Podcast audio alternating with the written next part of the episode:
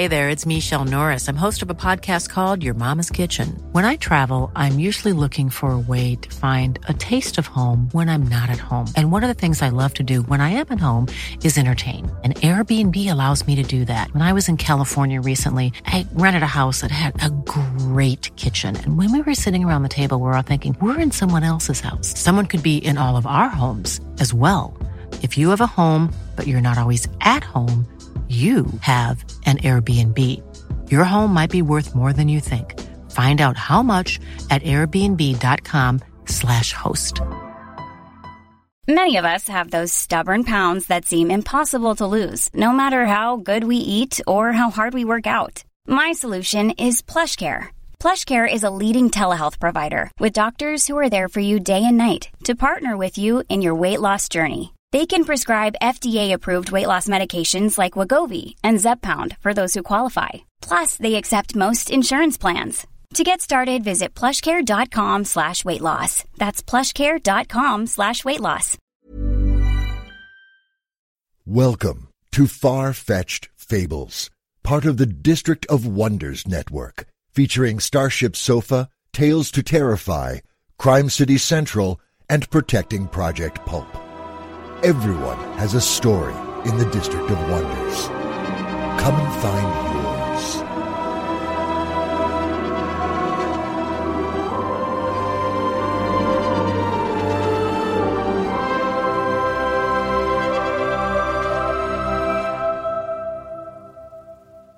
Good morning, good afternoon, good evening.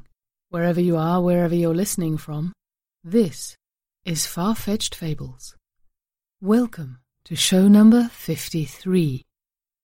Boy, have we got a treat for you this week. We're going to run just one story this week, but I think you'll agree it's a great one.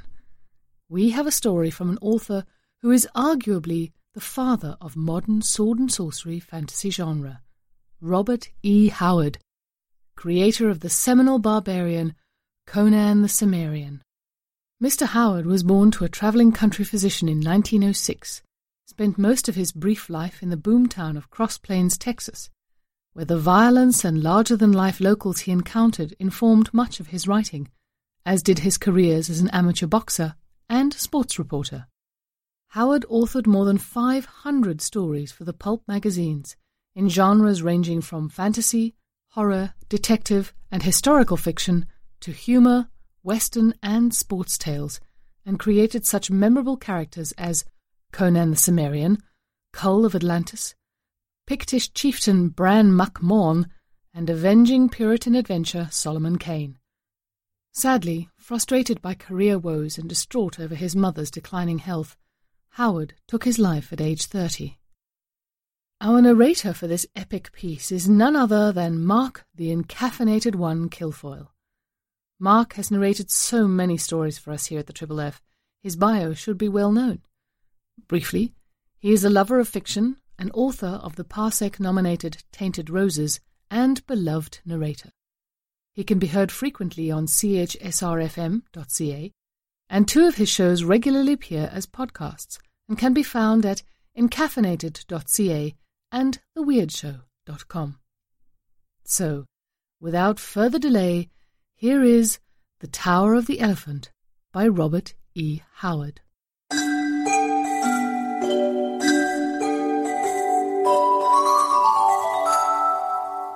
The Tower of the Elephant by Robert E. Howard. Part 1 Torches flared murkily on the revels in the mall, where the thieves of the East held carnival by night. In the mall they could carouse and roar as they liked, for honest people shunned the quarters, and watchmen, well paid with stained coins, did not interfere with their sport. Along the crooked, unpaved streets, with their heaps of refuse and sloppy puddles, drunken roisterers staggered, roaring. Steel glinted in the shadows where wolf preyed on wolf, and from the darkness rose the shrill laughter of women, and the sounds of scufflings and strugglings. Torchlight licked luridly from broken windows and wide-thrown doors, and out of those doors stale smells of wine and rank, sweaty bodies, clamor of drinking jacks and fists hammered on rough tables, snatches of obscene songs, rushed like a blow in the face. In one of these dens, merriment thundered to the low smoke-stained roof, where rascals gathered in every stage of rags and tatters, furtive cutpurses, leering kidnappers, quick-fingered thieves, swaggering bravos with their wenches, strident-voiced women clad in tawdry finery. Native rogues were the dominant element, dark-skinned, dark-eyed Zamorians, with daggers at their girdles and guile in their hearts. But there were wolves of half a dozen outland nations there as well. There was a giant Hyperborean renegade, taciturn, dangerous, with a broadsword strapped to his great gaunt frame, for men wore steel openly in the mall. There was a Shemitish counterfeiter, with his hooked nose and curled blue-black beard. There was a bold-eyed Brythunian wench, sitting on the knee of a tawny-haired Gunderman, a wandering mercenary soldier, a deserter from some defeated army. And the fat, gross rogue, whose body jests were causing all the shouts of mirth, was a professional kidnapper, come up from distant Koth to teach woman-stealing to Zamorians, who were born with more knowledge of the art than he could ever attain. This man halted in his description of an intended victim's charms, and thrust his muzzle into a huge tankard of frothing ale. Then, blowing the foam from his fat lips, he said, By Bel, god of all thieves, I'll show them how to steal wenches. I'll have her over the Zamorian border before dawn, and there'll be a caravan waiting to receive her. Three hundred pieces of silver, a Count of Ophir promised me for a sleek young Brythunian of the better class. It took me weeks, wandering among the border cities as a beggar, to find one I knew who'd suit. And is she a pretty baggage? He blew a slobbery kiss in the air. I know lords of Shem who would trade the secret of the Elephant Tower for her, he said, returning to his ale. A touch on his tunic sleeve made him turn his head, scowling at the interruption. He saw a tall, strongly made youth standing beside him. This person was as much out of place in that den as a grey wolf among mangy rats of the gutters. His cheap tunic could not conceal the hard, rangy lines of his powerful frame, the broad, heavy shoulders, the massive chest, lean waist, and heavy arms. His skin was brown from outland suns, his eyes blue and smoldering. A shock of tousled black hair crowned his broad forehead. From his girdle hung a sword in a worn leather scabbard. The Kothian involuntarily drew back, for the man was not one of any civilized race he knew. You spoke of the Elephant Tower, said the stranger, speaking Zamorian with an alien accent. I've heard much of this tower. What is its secret? The fellow's attitude did not seem threatening, and the Kothian's courage was bolstered up by the ale and the evident approval of his audience. He swelled with self-importance. The secret of the Elephant Tower, he exclaimed. Why, any fool knows that Yara the priest dwells there with the great jewel men call the elephant's heart. That is the secret of his magic. The barbarian digested this for a space. I have seen this tower, he said. It is set in a great garden above the level of the city, surrounded by high walls. I have seen no guards, the walls would be easy to climb. Why has not somebody stolen this secret gem? The Kothian stared wide-mouthed at the other's simplicity, then burst into a roar of derisive mirth, in which the others joined. Hearken to this heathen, he bellowed. He would steal the jewel of Yara. Hearken, fellow, he said, turning portentously to the other. I suppose you are some sort of northern barbarian. I am a Cimmerian, the outlander answered, in no friendly tone. The reply and the manner of it meant little to the Kothian. Of a kingdom that lay far to the south, on the borders of Shem, he knew only vaguely of the northern races. Then give ear and learn wisdom, fellow, said he, pointing his drinking jack at the discomfited youth. Know that in Zamora, and more especially in this city, there are more bold thieves than anywhere else in the world, even Koth. If mortal man could have stolen the gem, be sure it would have been filched long ago. You speak of climbing the walls, but once having climbed, you would quickly wish yourself back again. There are no guards in the garden at night for a very good reason. That is, no human guards. But in the watch chamber, in the lower part of the tower, are armed men, and even if you pass those who roam the gardens by night, you must still pass through the soldiers, for the gem is kept somewhere in the tower above. But if a man could pass through the gardens, argued the Cimmerian, why could he not come at the gem through the upper part of the tower, and thus avoid the soldiers? Again the Kothian gaped at him. Listen to him, he shouted jeeringly.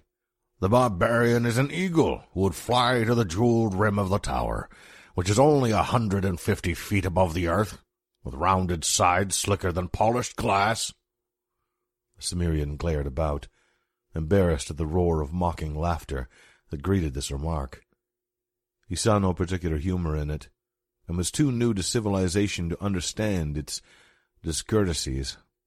Civilized men are more discourteous than savages, because they know that they can be impolite without having their skulls split, as a general thing. He was bewildered and chagrined, and doubtless would have slunk away, abashed, but the Kothian chose to goad him further. Come, come, he shouted.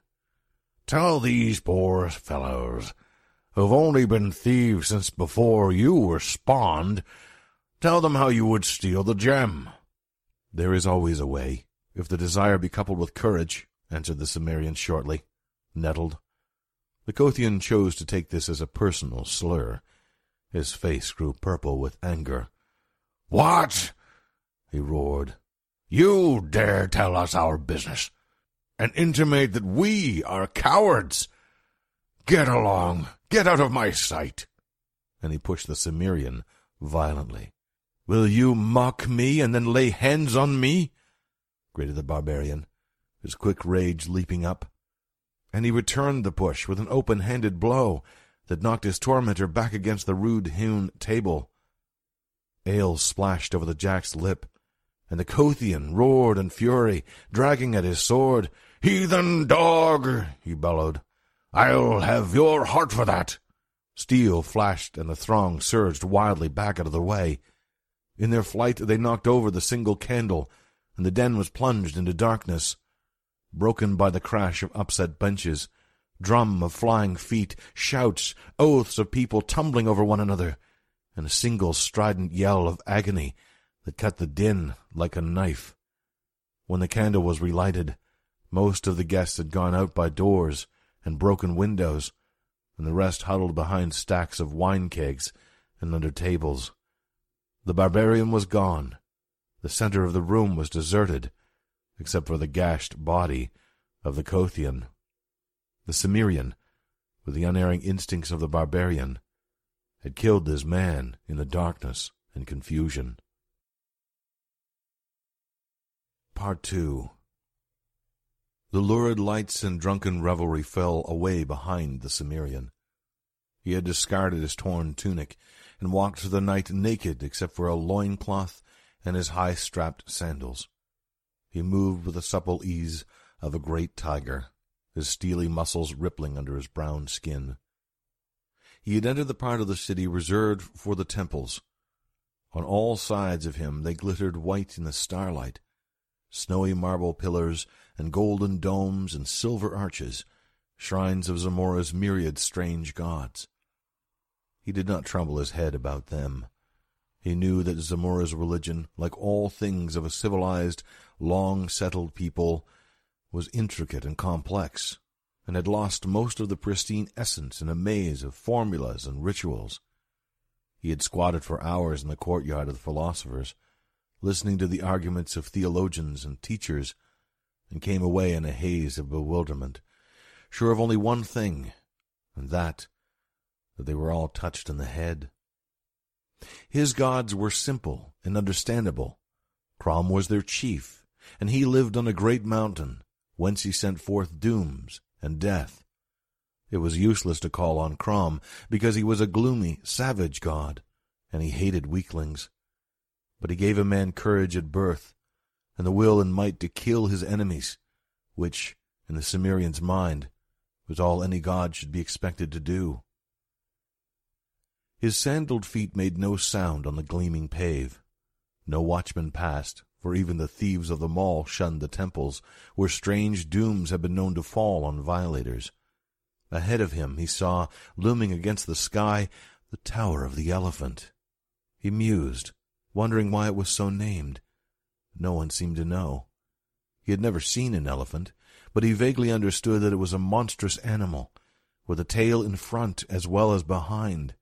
This a wandering Shemite had told him, swearing that he had seen such a beast by the thousands in the country of the Hyrcanians. But all men knew what liars were the men of Shem. At any rate, there were no elephants in Zamora. The shimmering shaft of the tower rose frostily in the stars. In the sunlight it shone so dazzlingly that few could bear its glare, and men said it was built of silver. It was round, a slim, perfect cylinder, a hundred and fifty feet in height, and its rim glittered in the starlight with the great jewels which crusted it.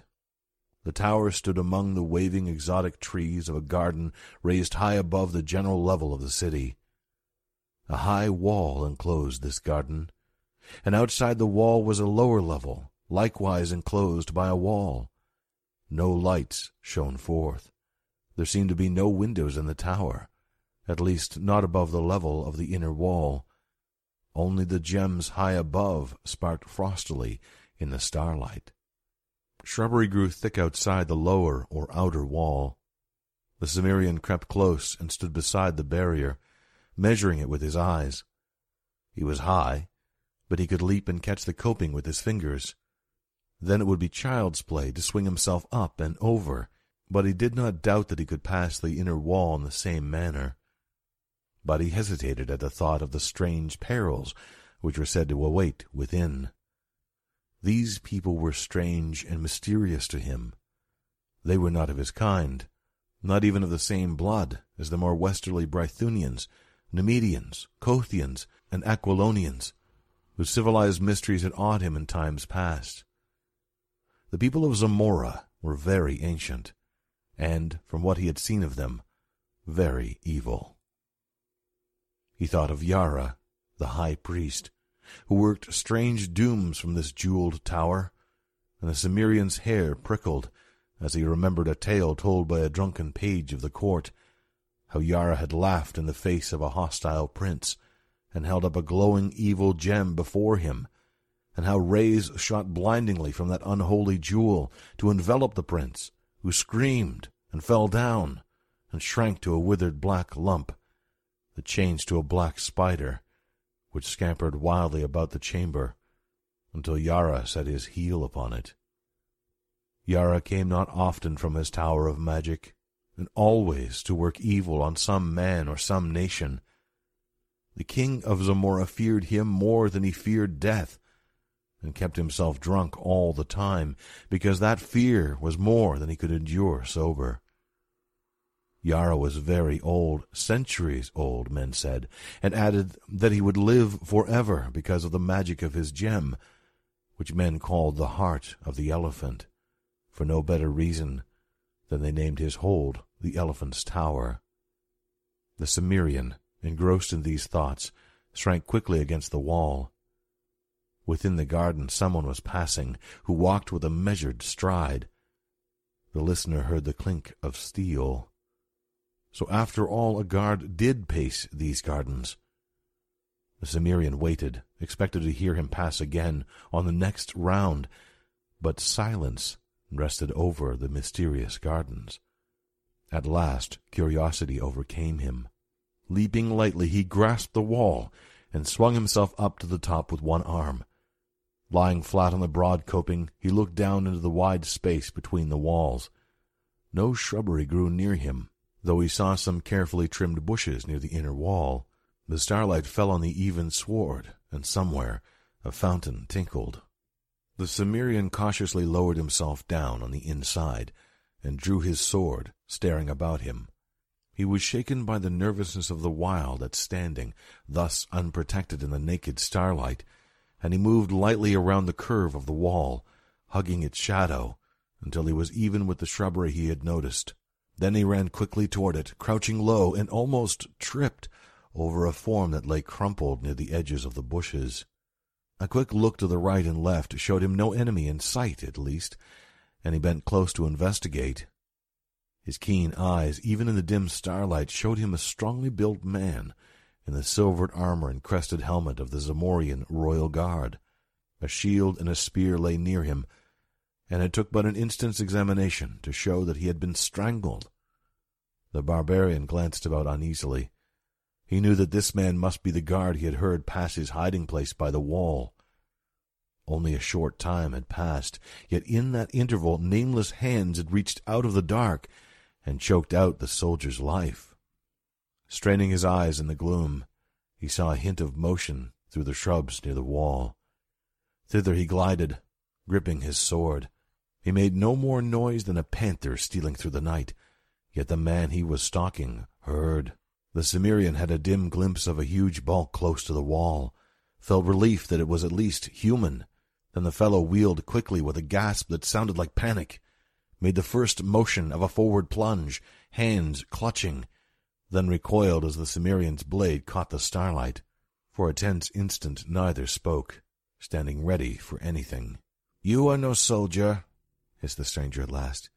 You're a thief, like myself. And who are you? asked the Cimmerian in a suspicious whisper. Taurus of Nemedia. The Cimmerian lowered his sword. I've heard of you. Men call you a prince of thieves. A low laugh answered him. Taurus was tall as the Cimmerian, and heavier. He was big-bellied and fat, but his every movement betokened a subtle dynamic magnetism, which was reflected in the keen eyes that glinted vitally, even in the starlight. He was barefooted and carried a coil of what looked like a thin, strong rope, knotted at regular intervals. Who are you? he whispered. Conan, a Cimmerian, answered the other. I came seeking a way to steal Yara's jewel that men call the elephant's heart. Conan sensed the man's great belly shaking in laughter, but it was not derisive. By Bel, god of thieves, hissed Taurus. I had thought only myself had courage to attempt that poaching. These Zamorians call themselves thieves. Bah! Conan, I like your grit. I never shared an adventure with anyone, but by Bel, we'll attempt this together if you're willing. Then you are after the gem, too? What else? I've had my plans laid for months, but you, I think, have acted on a sudden impulse, my friend. You killed the soldier. Of course. I slid over the wall when he was on the other side of the garden. I hid in the bushes. He heard me, or thought he heard something. When he came blundering over, it was no trick at all to get behind him and suddenly grip his neck and choke out his fool's life. He was like most men, half blind in the dark. A good thief should have eyes like a cat. You made one mistake, said Conan. Taurus's eyes flashed angrily. I? I a mistake? Impossible. You should have dragged the body into the bushes. Said the novice to the master of the art. They will not change the guard until past midnight. Should any come searching for him now and find his body, they would flee at once to Yara, bellowing the news, and give us time to escape. Were they not to find it, they'd go on beating up the bushes and catch us like rats in a trap. You are right, agreed Conan. So, now attend. We waste time in this cursed discussion. There are no guards in the inner garden, human guards, I mean, though there are sentinels even more deadly. It was their presence which baffled me for so long, but I finally discovered a way to circumvent them. What of the soldiers in the lower part of the tower? Old Yara dwells in the chambers above. By that route we will come and go, I hope. Never mind asking me how. I've arranged a way. We'll steal down through the top of the tower and strangle old Yara before he can cast any of his accursed spells on us. At least we'll try. It's the chance of being turned into a spider or a toad against the wealth and power of the world. All good thieves must know how to take risks. I'll go as far as any man, said Conan, slipping off his sandals. Then follow me. Then turning, Taurus leaped up, caught the wall, and drew himself up. The man's suppleness was amazing, considering his bulk. He seemed almost to glide up over the edge of the coping. Conan followed him, and lying flat on the broad top, they spoke in wary whispers. I see no light, Conan muttered. The lower part of the tower seemed much like that portion visible from outside the garden, a perfect gleaming cylinder, with no apparent openings. There are cleverly constructed doors and windows, answered Taurus but they are closed. The soldiers breathe air that comes from above. The garden was a vague pool of shadows, where feathery brushes and low-spreading trees waved darkly in the starlight. Conan's wary soul felt the aura of waiting menace that brooded over it. He felt the burning glare of unseen eyes, and he caught a subtle scent that made the short hairs on his neck instinctively bristle as a hunting dog bristles at the scent of an ancient enemy. Follow me, whispered Taurus. Keep behind me, as you value your life. Taking what looked like a copper tube from his girdle, the Nemedian dropped lightly to the sword inside the wall. Conan was close behind him, sword ready, but Taurus pushed him back, close to the wall, and showed no indication to advance himself. His whole attitude was of tense expectancy, and his gaze, like Conan's, was fixed on the shadowy mass of shrubbery a few yards away. This shrubbery was shaken, although the breeze had died down. Then two great eyes blazed from the waving shadows, and behind them other sparks of fire glinted in the darkness. Lions, muttered Conan. Aye, by day they are kept in subterranean caverns below the tower. That's why there are no guards in this garden. Conan counted the eyes rapidly. Five in sight, maybe more back in the bushes. They'll charge in a moment. Be silent, hissed Taurus, as he moved out from the wall cautiously, as if treading on razors, lifting the slender tube. Low rumblings rose from the shadows, and the blazing eyes moved forward. Conan could sense the great slavering jaws, the tufted tails lashing tawny sides. The air grew tense. The Cimmerian gripped his sword, expecting the charge and the irresistible hurtling of giant bodies. Then Taurus brought the mouth of the tube to his lips and blew powerfully.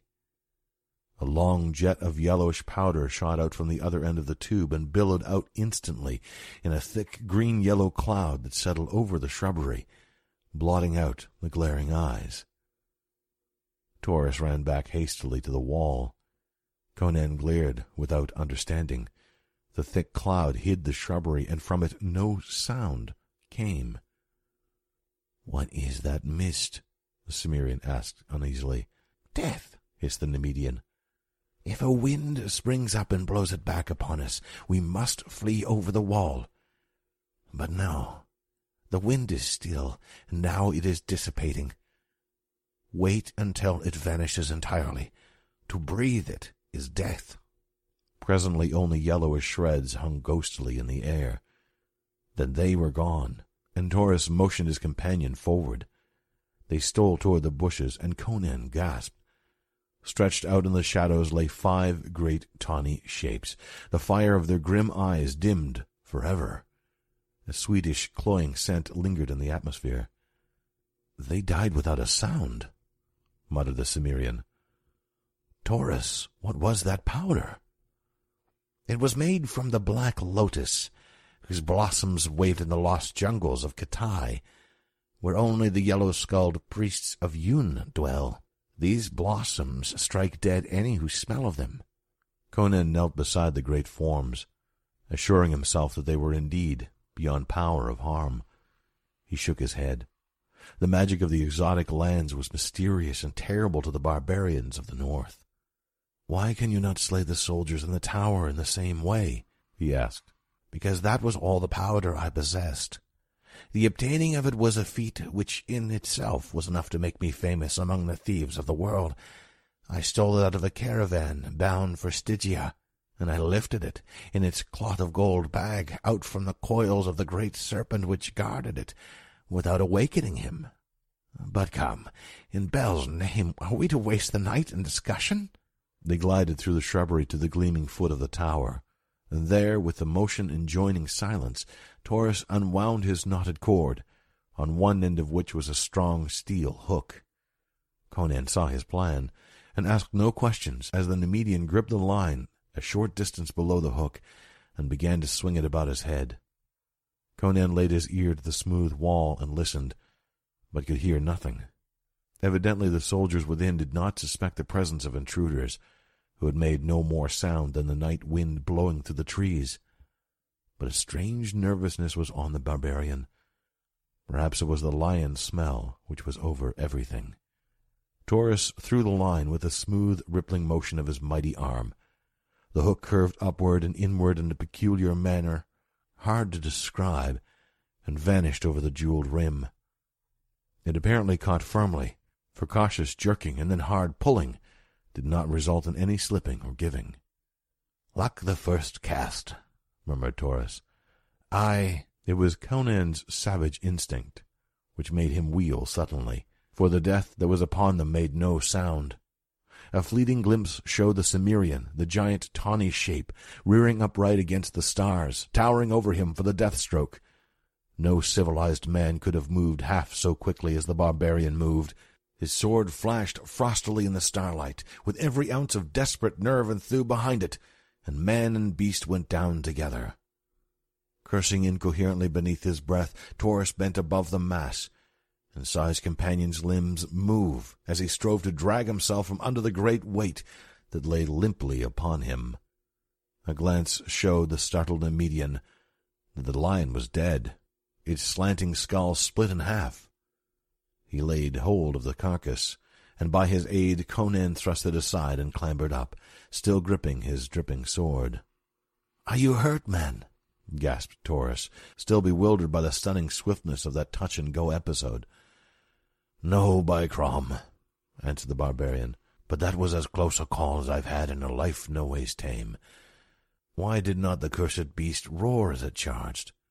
All things are strange in this garden, said Taurus. The lions strike silently, and so do other deaths. But come, little sound was made in that slaying, but the soldiers might have heard, and if they are not asleep or drunk, that beast was in some other part of the garden and escaped the death of the flowers, but surely there are no more. We must climb this cord. Little need to ask a Cimmerian if he can. If it will bear my weight, grunted Conan, cleansing his sword in the grass. It will bear thrice my own, answered Taurus. It was woven from the tresses of dead women, which I took from their tombs at midnight and steeped in the deadly wine of the upas tree to give it strength. I will go first, and follow me closely. The Nemedian grabbed the rope and, crooking a knee about it, began the ascent. He went up like a cat, belying the apparent clumsiness of his bulk. The Cimmerian followed. The cord swayed and turned on itself, but the climbers were not hindered. Both had made more difficult climbs before. The jeweled rim glittered high above them, jutting out from the perpendicular, a fact which added greatly to the ease of the ascent. Up and up they went, silently, the lights of the city spreading out further and further to their sight as they climbed, the stars above them more and more dimmed by the glitter of the jewels along the rim. Now Taurus reached up a hand and gripped the rim itself, pulling himself up and over. Conan paused a moment on the very edge, fascinated by the great frosty jewels whose gleams dazzled his eyes diamonds, rubies, emeralds, sapphires, turquoises, moonstones, set thick as stars in the shimmering silver. At a distance their different gleams had seemed to merge into a pulsing white glare, but now, at close range, they shimmered with a million rainbow tints and lights, hypnotizing him with their scintillations. There is a fabulous fortune here, Taurus, he whispered, but the Nemedian answered impatiently, Come on, if we secure the heart, these and all other things shall be ours. Conan climbed over the sparkling rim. The level of the tower's top was some feet below the gemmed ledge. It was flat, composed of some dark blue substance, set with gold that caught the starlight, so that the whole looked like a wide sapphire flecked with shining gold dust. Across from the point where they had entered, there seemed to be a sort of chamber, built upon the roof. It was of the same silvery material as the walls of the tower, adorned with designs worked in smaller gems. Its single door was of gold, its surface cut in scales and crusted with jewels that gleamed like ice. Conan cast a glance at the pulsing ocean of lights which spread far below them, then glanced at Taurus. The Nemedian was drawing up his cord and coiling it. He showed Conan where the hook had caught. A fraction of an inch of the point had sunk under a great blazing jewel in the inner side of the rim. Luck was with us again, he muttered. One would think that our combined weight would have torn that stone out. Follow me. The real risks of the venture begin now. We are in the serpent's lair, and we know not where he lies hidden. Like stalking tigers, they crept across the dark gleaming floor and halted outside the sparkling door. With a deft and cautious hand, Taurus tried it. It gave without resistance, and the companions looked in, tensed for anything. Over the Nemedian's shoulder, Conan had a glimpse of a glittering chamber, the walls, ceiling, and floor of which were crusted with great white jewels, which lighted it brightly, and which seemed its only illumination. It seemed empty of life. Before we cut off our last retreat, hissed Taurus, go you to the rim and look over on all sides. If you see any soldiers moving in the gardens, or anything suspicious, return and tell me. I will await you within this chamber. Conan saw scant reason in this, and a faint suspicion of his companion touched his wary soul but he did as Taurus requested. As he turned away, the Nemedian slipped inside the door and drew it shut behind him. Conan crept about the rim of the tower, returning to his starting point without having seen any suspicious movement in the vaguely waving sea of leaves below. He turned toward the door. Suddenly from within the chamber there sounded a strangled cry. The Cimmerian leapt forward, electrified. The gleaming door swung open and Taurus stood framed in the cold blaze behind him. He swayed, and his lips parted, but only a dry rattle burst from his throat. Catching at the golden door for support, he lurched out upon the roof, then fell headlong, clutching at his throat. The door swung to behind him. Mom deserves the best, and there's no better place to shop for Mother's Day than Whole Foods Market. They're your destination for unbeatable savings, from premium gifts to show-stopping flowers and irresistible desserts. Start by saving 33% with Prime on all body care and candles. Then get a 15-stem bunch of tulips for just $9.99 each with Prime. Round out Mom's menu with festive rosé, irresistible berry chantilly cake, and more special treats. Come celebrate Mother's Day at Whole Foods Market. Even when we're on a budget, we still deserve nice things. Quince is a place to scoop up stunning high-end goods for 50 to 80% less than similar brands. They have buttery soft cashmere sweaters starting at $50, luxurious Italian leather bags, and so much more. Plus, Quince only works with factories that use safe, ethical, and responsible manufacturing. Get the high-end goods you'll love without the high price tag with Quince. Go to quince.com/style for free shipping and 365-day returns. Hey there, it's Michele Norris. I'm host of a podcast called Your Mama's Kitchen. When I travel, I'm usually looking for a way to find a taste of home when I'm not at home. And one of the things I love to do when I am at home is entertain. And Airbnb allows me to do that. When I was in California recently, I rented a house that had a great kitchen. And when we were sitting around the table, we were all thinking, we're in someone else's house. Someone could be in all of our homes as well. If you have a home, but you're not always at home, you have an Airbnb. Your home might be worth more than you think. Find out how much at airbnb.com/slash host. Conan, crouching like a panther at bay, saw nothing in the room behind the stricken Nemedian. In the brief instant the door was partly open, unless it was not a trick of the light which made it seem as though a shadow darted across the gleaming door. Nothing followed Taurus out on the roof, and Conan bent above the man. The Nemedian stared up with dilated, glazing eyes that somehow held terrible bewilderment. His hands clawed at his throat. His lips slobbered and gurgled. Then suddenly he stiffened, and the astounded Cimmerian knew that he was dead. And he felt that Taurus had died without knowing what manner of death had stricken him.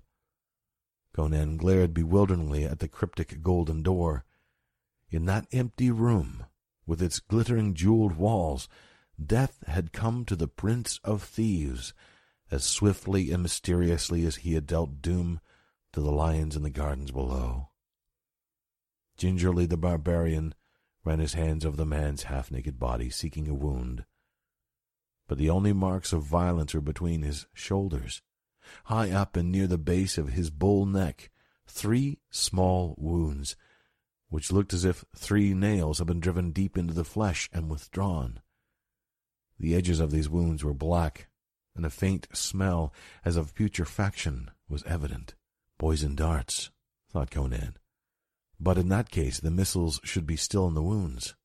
Cautiously he stole toward the golden door, pushed it open, and looked inside. The chamber lay empty, bathed in the cold, pulsing glow of the myriad jewels. In the very center of the ceiling he idly noted a curious design, a black eight-sided pattern in the center of which four gems glittered with a red flame, unlike the white blaze of the other jewels.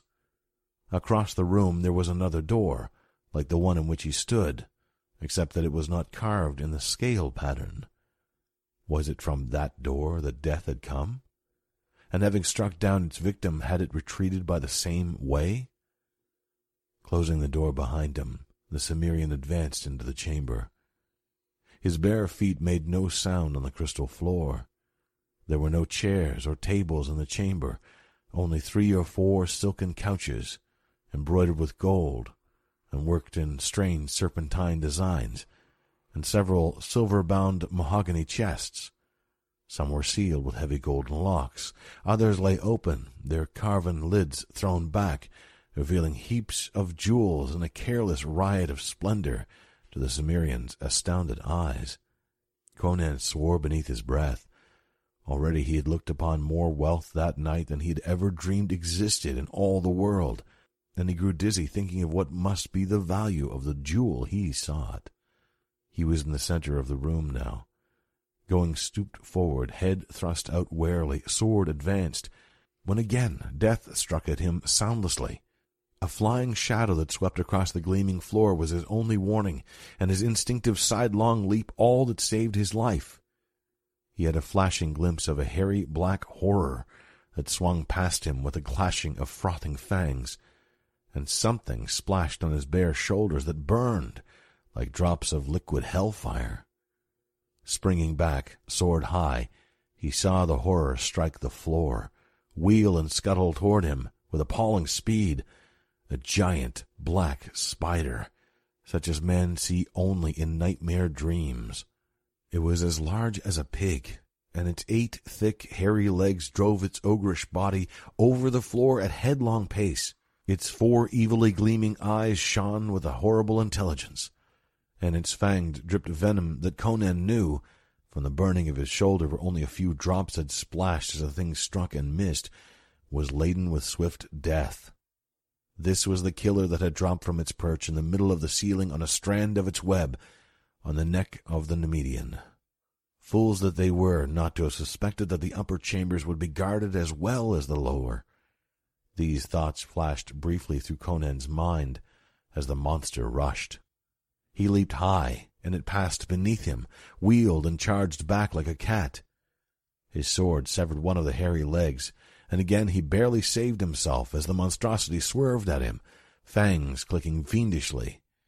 But the creature did not press the pursuit. Turning, it scuttled across the crystal floor and ran up the wall to the ceiling, where it crouched for an instant, glaring down at him with its fiendish red eyes. Then, without warning, it launched itself through space, trailing a strand of slimy grayish stuff Conan stepped back to avoid the hurtling body, then ducked frantically, just in time to escape being snared by the flying web rope. He saw the monster's intent and sprang toward the door. But it was quicker, and a sticky strand cast across the door made him a prisoner. He dared not try to cut it with his sword. He knew the stuff would cling to the blade, and before he could shake it loose, the fiend would be sinking its fangs into his back. Then began a desperate game. The wits and quickness of the man matched against the fiendish craft and speed of the giant spider. It no longer scuttled across the floor in a direct charge, or swung its body through the air at him. It raced about the ceiling and the walls, seeking to snare him in the long loops of sticky gray web strands, which it flung with a devilish accuracy. These strands were thick as ropes, and Conan knew that once they were coiled about him, his desperate strength would not be enough to tear him free before the monster struck. All over the chamber went on that devil's game, in utter silence, except for the quick breathing of the man, the low scuff of his bare feet on the shining floor, the castanet rattle of the monstrosity's fangs.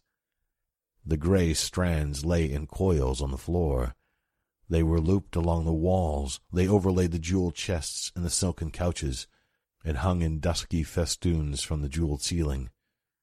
Conan's steel-trap quickness of eye and muscle had kept him untouched, though the sticky loops had passed him so close they rasped his naked hide. He knew he could not always avoid them. He not only had to watch the strands swinging from the ceiling, but to keep his eye on the floor, lest he trip in the coils that lay there. Sooner or later a gummy loop would writhe about him python-like, and then, wrapped like a cocoon, he would lie at the monster's mercy. The spider raced across the chamber floor, the gray rope waving out behind it. Conan leaped high, clearing a couch. With a quick wheel, the fiend ran up the wall and the strand, leaping off the floor like a live thing, whipped about the Cimmerian's ankle. He caught himself on his hands as he fell, jerking frantically at the web which held him like a pliant vice or the coil of a python. The hairy devil was racing down the wall to complete its capture. Stung to frenzy, Conan caught up a jewel chest and hurled it with all his strength. It was a move the monster was not expecting. Full in the midst of the branching black legs, the massive missile struck, smashing against the wall with a muffling, sickening crunch. Blood and greenish slime spattered. The shattered mass fell with a burst gem chest to the floor. The crushed black body lay among the flaming riot of jewels that spilled over it. The hairy legs moved aimlessly. The dying eyes glittered redly among the twinkling gems. Conan glared about, but no other horror appeared, and he set himself to working free of the web. The substance clung tenaciously to his ankle and his hands, but at last he was free, and taking up his sword, he picked his way among the gray coils and loops to the inner door. What horrors lay within he did not know. The Cimmerian's blood was up, and since he had come so far and overcome so much peril, he was determined to go through to the grim finish of the adventure, whatever that might be. And he felt that the jewel he sought was not among the many so carelessly strewn about the gleaming chamber. Stripping off the loops that fouled the inner door, he found that it, like the other, was not locked. He wondered if the soldiers below were still unaware of his presence. Well, he was high above their heads, and if tales were to be believed, they were used to strange noises in the tower above them, sinister sounds and screams of agony and horror. Yara was on his mind, and he was not altogether comfortable as he opened the golden door. But he saw only a flight of silver steps leading down, dimly lighted by what means he could not ascertain. Down these he went silently, gripping his sword. He heard no sound, and came presently to an ivory door, set with bloodstones. He listened, but no sound came from within. Only thin wisps of smoke drifted lazily from beneath the door, bearing a curious exotic odor unfamiliar to the Cimmerian. Below him the silver stair wound down to vanish in the dimness, and up that shadowy well no sound floated. He had an eerie feeling that he was alone in the tower occupied only by ghosts and phantoms. Part 3 Cautiously he pressed against the ivory door, and it swung silently inward. On the shimmering threshold, Conan stared like a wolf in strange surroundings, ready to fight or flee on the instant. He was looking into a large chamber with a domed golden ceiling. The walls were of green jade, the floor of ivory, partly covered by thick rugs. Smoke and exotic scent of incense floated up from a brazier on a golden tripod, and behind it sat an idol on a sort of marble couch. Conan stared aghast. The image had the body of a man, naked and green in color, but the head was one of nightmare and madness. Too large for the human body, it had no attributes of humanity. Conan stared at the wide, flaring ears, the curling proboscis, on either side of which stood white tusks tipped with round golden balls. The eyes were closed, as if in sleep. This, then, was the reason for the name, the Tower of the Elephant, for the head of the thing was much like that of the beast described by the Shemitish wanderer. This was Yara's god. Where, then, should the gem be but concealed in the idol, since the stone was called the elephant's heart? As Conan came forward, his eyes fixed on the motionless idol, the eyes of the thing opened suddenly. The Cimmerian froze in his tracks. It was no image, it was a living thing, and he was trapped in its chamber. That he did not instantly explode in a burst of murderous frenzy is a fact that measures his horror, which paralyzed him where he stood a civilized man in his position would have sought doubtful refuge in the conclusion that he was insane. It did not occur to the Cimmerian to doubt his senses. He knew he was face to face with a demon of the elder world, and the realization robbed him of all his faculties except sight. The trunk of the horror was lifted and quested about. The topaz eyes stared unseeingly, and Conan knew the monster was blind. With the thought came a thawing of his frozen nerves, and he began to back silently toward the door. But the creature heard. The sensitive trunk stretched toward him, and Conan's horror froze him again when the being spoke in a strange, stammering voice that never changed its key or timbre.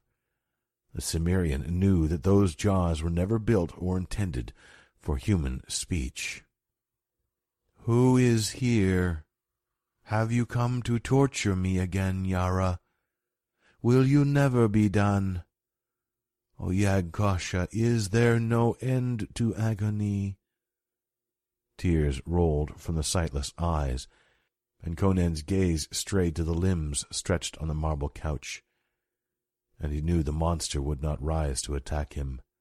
He knew the marks of the rack, and the searing brand of the flame. And tough-souled as he was, he stood aghast at the ruined deformities which his reason told him had once been limbs as comely as his own. And suddenly all fear and repulsion went from him, to be replaced by a great pity. What this monster was, Conan could not know, but the evidences of its sufferings were so terrible and pathetic that a strange aching sadness came over the Cimmerian. He knew not why. He only felt that he was looking upon a cosmic tragedy, and he shrank with shame, as if the guilt of a whole race were laid upon him. I am not Yara, he said. I am only a thief. I will not harm you.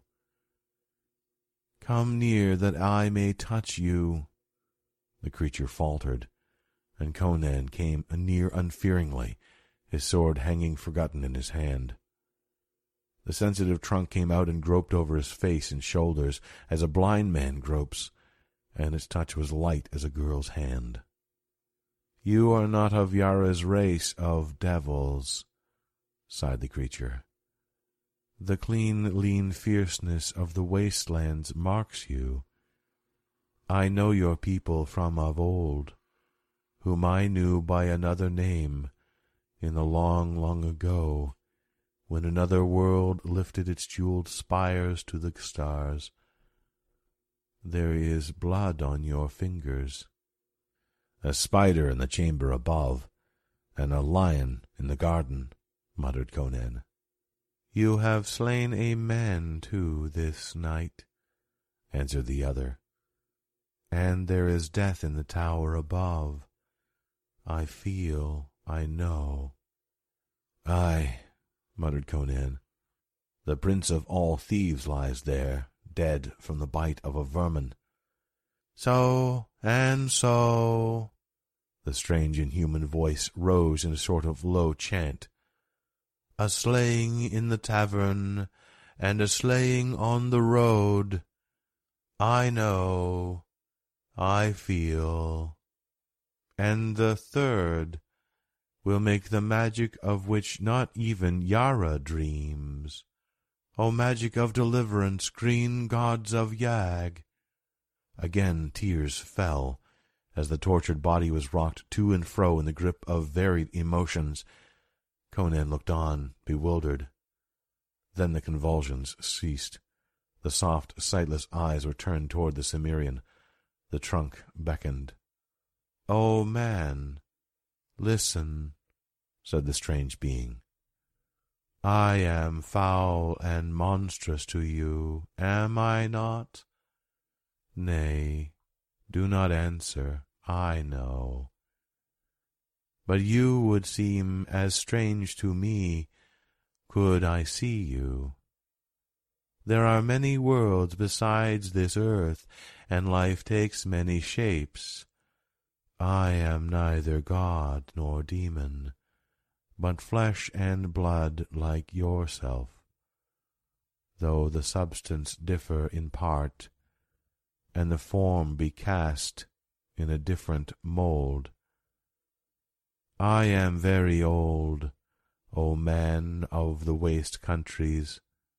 Long and long ago I came to this planet with others of my world, from the green planet Yag, which circles forever in the outer fringe of this universe.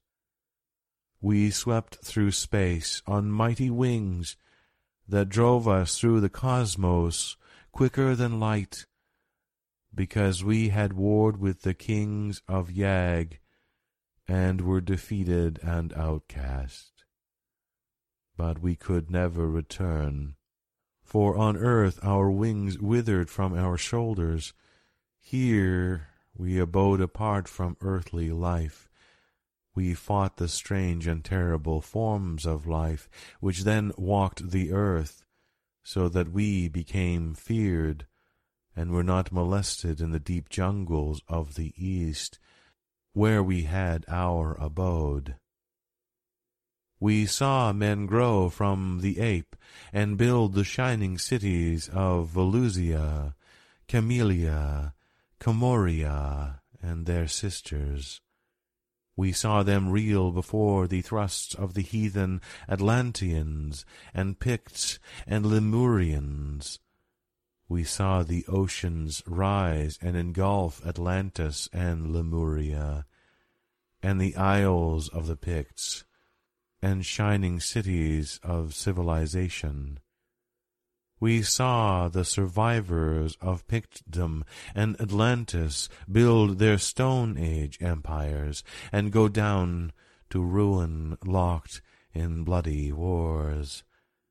We saw the Picts sink into abysmal savagery, the Atlanteans into apedom again. We saw new savages drift southward in conquering waves from the Arctic Circle to build a new civilization with new kingdoms called Nemedia and Koth and Aquilonia and their sisters. We saw your people rise under a new name from the jungles of the apes that had been Atlanteans. We saw the descendants of the Lemurians who had survived the cataclysm rise again through savagery and ride westward as Hyrcanians. And we saw this race of devils, survivors of the ancient civilizations, that was before Atlantis sank, come once more into culture and power, this accursed kingdom of Zamora. All this we saw, neither aiding nor hindering the immutable cosmic law, and one by one we died. For we of Yag are not immortal, though our lives are as the lives of planets and constellations. At last I alone was left, dreaming of old times among the ruined temples of jungle-lost Khitai, worshipped as a god by an ancient yellow-skinned race. Then came Yara, versed in dark knowledge handed down through the days of barbarism, since before Atlantis sank. First he sat at my feet and learned wisdom, but he was not satisfied by what I had taught him, for it was white magic, and he wished evil lore, to enslave kings, and glut a fiendish ambition. I would teach him none of the black secrets I had gained, through no wish of mine, through the aeons. But his wisdom was deeper than I had guessed. With guile gotten among the dusky tombs of dark Stygia, he trapped me into divulging a secret I had not intended to bear, and turning my own power upon me, he enslaved me. Ah, gods of Yag, my cup has been bitter since that hour. He brought me from the lost jungles of Khitai, where the grey apes danced to the pipes of the yellow priests, and offerings of fruit and wine heaped my broken altars. No more was I a god to kindly jungle folk, I was slave to a devil in human form. Again tears stole from the unseeing eyes.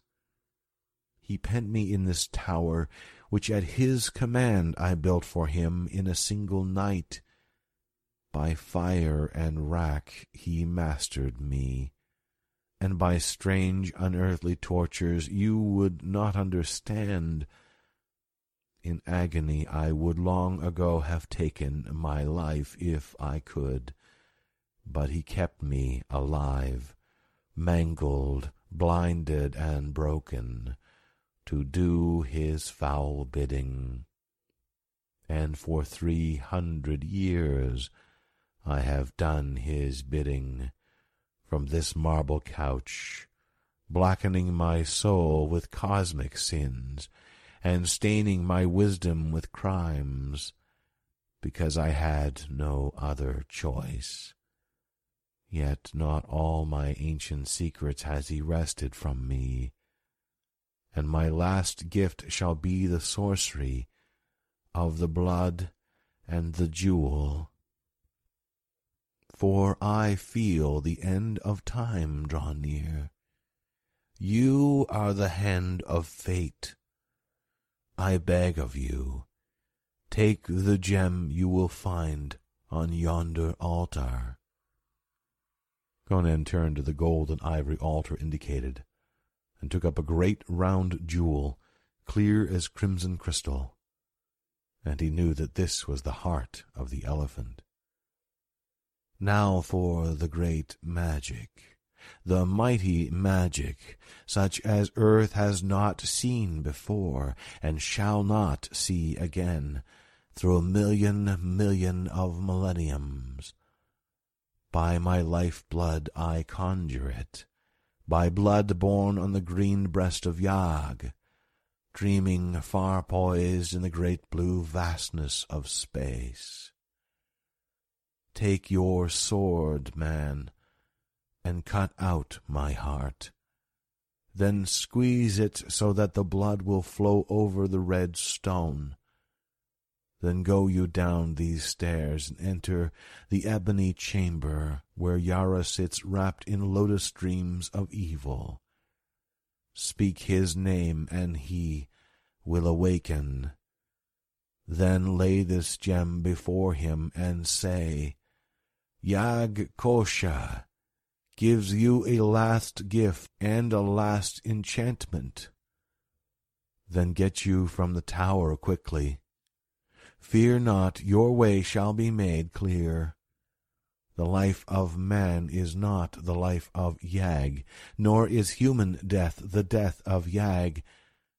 Let me be free of this cage of broken, blind flesh, and I will once more be Yogah of Yag, morning crowned and shining, with wings to fly, and feet to dance, and eyes to see, and hands to break. Uncertainly Conan approached, and Yagkosha, or Yogah, as if sensing his uncertainty, indicated where he should strike. Conan set his teeth and drove the sword deep. Blood streamed over the blade and his hand, and the monster started convulsively, then lay back quite still. Sure that life had fled, at least life as he understood it, Conan set to work on his grisly task, and quickly brought forth something that he felt must be the strange being's heart, though it differed curiously from any he had ever seen. Holding the pulsing organ over the blazing jewel, he pressed it with both hands, and a rain of blood fell on the stone. To his surprise, it did not run off, but soaked into the gem, as water is absorbed by a sponge. Holding the jewel gingerly, he went out of the fantastic and came upon the silver steps. He did not look back. He instinctively felt that some transmutation was taking place in the body on the marble couch, and he further felt that it was of a sort not to be witnessed by human eyes. He closed the ivory door behind him, and without hesitation descended the silver stairs. It did not occur to him to ignore the instructions given to him. He halted at an ebony door, in the center of which was a grinning silver skull, and pushed it open. He looked into a chamber of ebony and jet, and saw on a black silken couch a tall, spare form reclining. Yara the priest and sorcerer lay before him, his eyes open and dilated with the fumes of the yellow lotus, far staring, as if fixed on gulfs and nighted abysses beyond human ken. Yara, said Conan, like a judge pronouncing doom, awaken! The eyes cleared instantly, and became cold and cruel as a vulture's. The tall silken-clad form lifted erect and towered gauntly above the Cimmerian. Dog! His hiss was like the voice of a cobra. What do you hear? Conan laid the jewel on the ebony table. He who sent this gem bade me say, Yag Kosha gives you a last gift and a last enchantment. Yara recoiled, his dark face ashy. The jewel was no longer crystal clear. Its murky depths pulsed and throbbed, and curious smoke waves of changing color passed over its smooth surface. As if drawn hypnotically, Yara bent over the table and gripped the gem in his hands, staring into its shadowed depths, as if it were a magnet to draw the shuddering soul from his body. And as Conan looked, he thought that his eyes must be playing him tricks. For when Yara had risen up from his couch, the priest had seemed gigantically tall, yet now he saw that Yara's head would scarcely come to his shoulder. He blinked, puzzled, and for the first time that night doubted his own senses. Then with a shock he realized that the priest was shrinking in stature, was growing smaller before his very gaze. With a detached feeling he watched, as a man might watch a play, immersed in a feeling of overpowering unreality. The Cimmerian was no longer sure of his own identity. He only knew that he was looking upon the external evidence of the unseen play of vast outer forces beyond his understanding. Now Yara was no bigger than a child. Now, like an infant, he sprawled on the table, still grasping the jewel. And now the sorcerer suddenly realized his fate, and he sprang up, releasing the gem. But still he dwindled, and Conan saw a tiny, pygmy figure rushing wildly about the ebony tabletop, waving tiny arms and shrieking in a voice that was like the squeak of an insect. Now he had shrunk until the great jewel towered above him like a hill, and Conan saw him cover his eyes with his hands, as if to shield them from the glare, as he staggered about like a madman. Conan sensed that some unseen magnetic force was pulling Yara to the gem. Thrice he raced wildly about it in a narrowing circle, Thrice he strove to turn and run out across the table. Then, with a scream that echoed faintly in the ears of the watcher, the priest threw up his arms and ran straight toward the blazing globe. Bending close, Conan saw Yara clamber up the smooth, curving surface, impossibly, like a man climbing a glass mountain. Now the priest stood on the top, still with tossing arms, invoking what grisly names only the gods know. And suddenly he sank into the very heart of the jewel, as a man sinks into a sea, and Conan saw the smoky waves close over his head. Now he saw him in the crimson heart of the jewel, once more crystal clear, as a man sees a scene far away, tiny with great distance. Into the heart came a green, shining, winged figure, with the body of a man and the head of an elephant, no longer blind or crippled. Yara threw up his arms and fled as a madman flees, and on his heels came the avenger. Then, like the bursting of a bubble, the great jewel vanished in a rainbow burst of iridescent gleams, and the ebony tabletop lay bare and deserted, as bare, Conan somehow knew, as the marble couch in the chamber above, where the body of that strange transcosmic being, called Yag Kosha and Yogah, had lain. The Cimmerian turned and fled from the chamber, down the silver stairs. So mazed was he that it did not occur to him to escape from the tower by the way he had entered it. Down that winding, shadowy silver well he ran, and came into a large chamber at the foot of the gleaming stairs. There he halted for an instant. He had come into the room of soldiers. He saw the glitter of their silver corselets, the sheen of their jeweled sword hilts. They sat slumped at the banquet board, their dusky plumes waving somberly about their drooping helmeted heads, they lay among their dice and fallen goblets on the wine-stained lapis lazuli floor, and he knew that they were dead. The promise had been made, the word kept. Whether sorcery or magic or the falling shadow of great green wings had stilled the revelry, Conan could not know. But his way had been made clear, and a silver door stood open, framed in the whiteness of dawn. Into the waving green gardens came the Cimmerian, and as the dawn wind blew upon him with the cool fragrance of luxuriant growths, he started like a man waking from a dream. He turned back uncertainly to stare at the cryptic tower he had just left. Was he bewitched and enchanted? Had he dreamed all that had seemed to have passed? As he looked, he saw the gleaming tower sway against the crimson dawn, its jewel-crusted rim sparkling in the growing light, and crash into shining shards.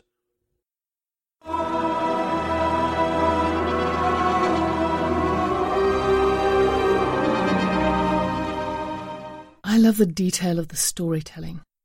Robert Howard has created a vivid world you can practically reach out and touch. You feel as though you are standing in a room with the characters of the story. You can feel the adrenaline rush when the lion strikes or the spider attacks. What a wonderful collection of amazing stories Robert Howard gave us all. And speaking of enjoying our author's work, If you've enjoyed what you've heard from us during the past year and want to sing our praises a little, then please pop on over to the Parsec Award website and nominate us for a 2015 Parsec Award. We have already been nominated in the Best New Speculative Fiction Podcast Team category. In addition to that, anything that we have or will run from May 1st, 2014 to April 30th, 2015 is eligible for the Best Speculative Fiction Story small cast short form category. And those stories are listed on the Triple F website. So if there was a specific story featured in Far-Fetched Fables that blew your hair back, please nominate it.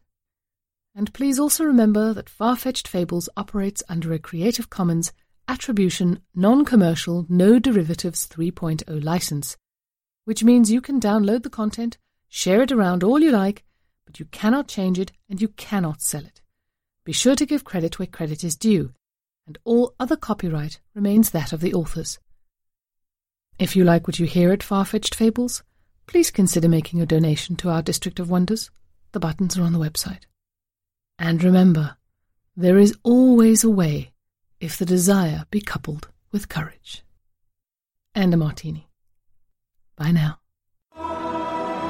This presentation has been brought to you by the District of Wonders Network dedicated to podcasting the finest genre fiction. You can learn more about the District of Wonders and their many literary productions at their website, www.districtofwonders.com. Thank you for listening.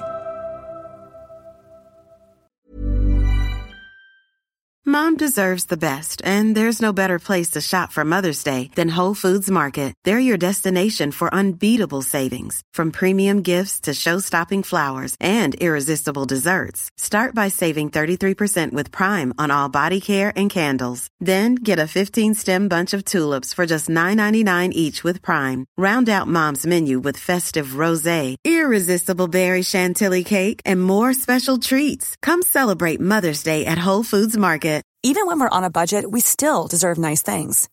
Quince is a place to scoop up stunning high-end goods for 50 to 80% less than similar brands. They have buttery soft cashmere sweaters starting at $50, luxurious Italian leather bags, and so much more. Plus, Quince only works with factories that use safe, ethical, and responsible manufacturing. Get the high-end goods you'll love without the high price tag with Quince. Go to quince.com slash style for free shipping and 365-day returns.